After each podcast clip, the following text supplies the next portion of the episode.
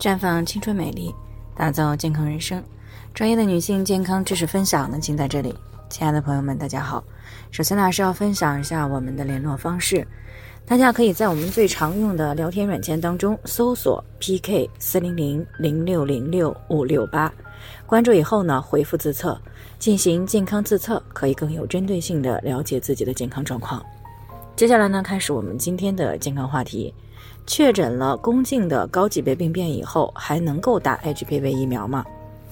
王女士呢，最近过来咨询呢，说是今年呀三十九岁了，前段时间呢，因为同房以后出血，就去做了一个妇科检查，那么结果呢显示存在有高危型 HPV 十八和 HPV 六十六型感染，而且呢宫颈已经发生了高级别的病变，还有慢性的宫颈炎、纳氏囊肿。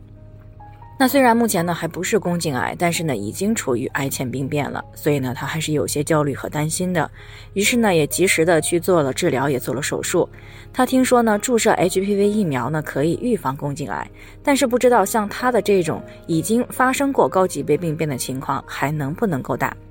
那在听到我们节目的时候呢，就想要过来咨询做一个了解。那在刚这个过去的三八妇女节前后呢，可能有不少的女性朋友呢，通过主动的检查发现了宫颈上的原位癌以及宫颈的癌前病变。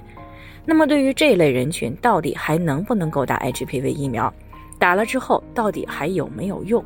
那这个呢是很多女性关心的问题。从临床研究来看呢，对于因为感染了高危型 HPV 造成的低度宫颈病变。干预以后呢，这其中大概有百分之七十五的人可以实现逆转，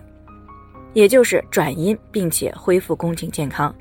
但是呢，可能会比一般人的妇科免疫力要差一些，再一次感染 HPV 的概率呢，也比一般人要高一些。所以呢，这类女性康复以后，符合接种条件的，最好及时接种 HPV 疫苗，因为高危型 HPV 呢，它多达二十多种。总的类型呢，更是达到了一百多种，而很多人呢，往往只是感染了其中的一种或者是数种，所以呢，只要 HPV 疫苗当中含有未感染过的 HPV 类型，即使宫颈已经发生了低级别的或者高级别的病变，那么打现有的 HPV 疫苗呢，还是有一定的积极意义的。比如说像王女士，她只是感染了最为高危的 HPV 十八型。并没有感染十六、三十一、三十三、四十五、五十二，还有五十八等这些高危类型。所以呢，对于他来说，治疗后及时的打 HPV 疫苗呢，还是比较重要的。具体什么时候打，主要还分有几种情况。第一种呢，就是存在有 HPV 十六、十八感染的女性，那么需要先行阴道镜的活检。那如果阴道镜活检没有病变，那么在 HPV 转阴以后呢，就可以打 HPV 疫苗了。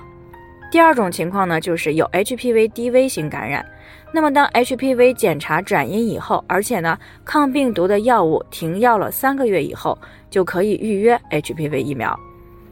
第三种情况呢，就是如果存在有低级别的宫颈上皮内的病变，但是呢当时不存在 HPV 感染，可以先不做手术啊，也可以先去打 HPV 疫苗，并且呢保持良好的卫生和生活习惯，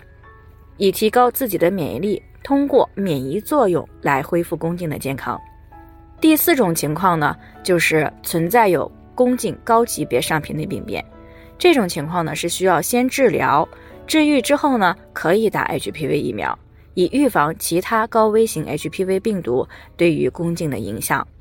但是需要注意的是，由于 HPV 病毒呢，它有很多种的亚型，所以打了 HPV 疫苗以后呢，还是需要注意保持一个安全的两性关系，尤其是还要注意平时的卫生习惯，保持一个良好的生活饮食方式，以提高呢自己的免疫力，降低宫颈癌的发生概率。